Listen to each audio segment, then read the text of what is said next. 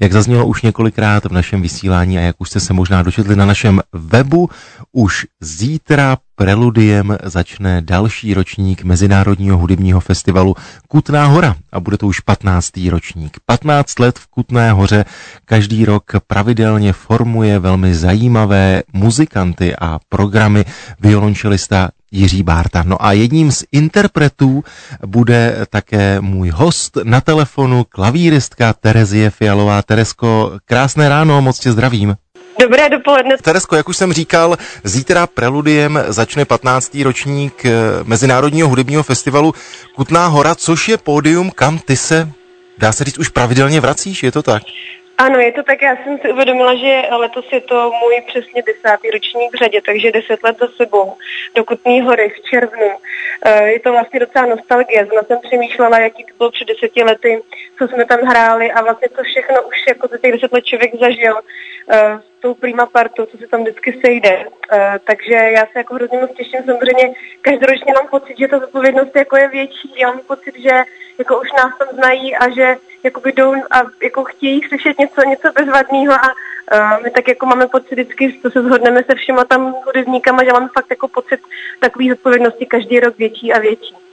Když se člověk dívá na ta místa, kde se koncerty konají, tak jsou to především uh, sakrální prostory, kostely a tak si říkám vlastně, jak je to tam s klavírem, jak zní klavír třeba v Barboře, v tom obrovském chrámu? Zní to výborně, nám se hraje, myslím, jakoby lépe než třeba v klasických sálech, ono ten sakrální prostor prostě má to genium moci, je to to mystérium, v podstatě tam myslím si, člověk má úplně jiný pocit než v klasickém koncertním sále, Samozřejmě má to i svá specifika, například akustický, ale je to tam dané tak, že se postaví pódium a dokonce v té Barboře právě kvůli té obrovské velikosti toho chrámu se staví taková jakoby hrazda za pódium, aby ten zvuk letěl k lidem a aby se nerozletěl úplně do všech koutů, takže má to svá specifika, ale za mě rozhodně samé, samé klady.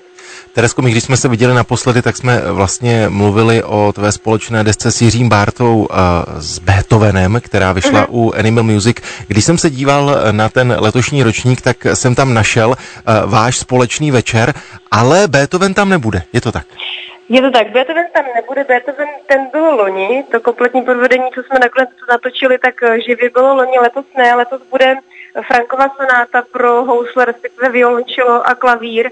A pak ještě spolu s Milanem Palou do třetice, eh, do, do trojice spíš zahrajeme Mendelsonovo klavírní trio, takže tentokrát Beethovena opustíme, ale jenom tak skokem. Myslím si, že eh, festival v Kutné hoře je vždy také spojen s tím, že se eh, na různých místech, nejčastěji jsem to viděl v té základní umělecké škole, sejdou muzikanti a opravdu přes den, přes noc tam chystají ty koncerty, že ta muzika komorní se tam tvoří na tom místě živě live. Ano, ano. Bude to i letos?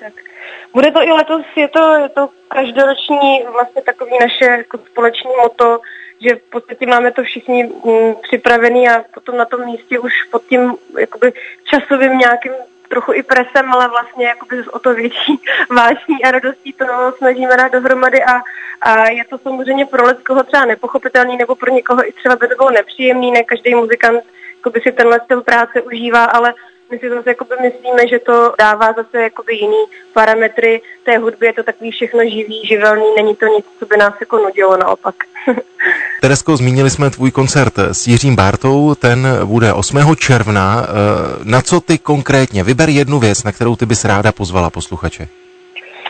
Uh, no je to těžký takhle vybrat, všechno má svoje, určitě, jestli můžu teda říct já za sebe dva, dva termíny, tak pro mě třeba jako pro pianistu je strašně zajímavý pondělní koncert uh, v chrámu svatého Jana Nepomuckého, kde bude solový recitál Tyrse Lejna, který zahraje zajímavou kombinaci mesienových preludí a skriabinových preludí a uh, bude to ještě vlastně Eh, podtrženo tím, že to bude barevně zajímavě nasvíceno, protože jak se ví o Skriabinovi, ten viděl barevně a vlastně barvy pro něj byly důležité v kombinaci s hudbou, takže vlastně budeme chtít nějakého přání a budeme se snažit to ještě takhle nějakým způsobem doladit tou barvou. Tak pro mě určitě na to se moc těším. A pak určitě zajímavý bude, doufám, že se to vydaří tak, jak máme namyšleno v pátek In Futurum. To je vlastně koncert, eh, který bude hodně se dotýkat budoucnosti, tak jak už název napovídá. Budou tam soudobí autoři Kopeland, Schulhoff, Zouhar, Klein, doplníme to Mozartovým velkým triem, klarinetovým, keglštatským.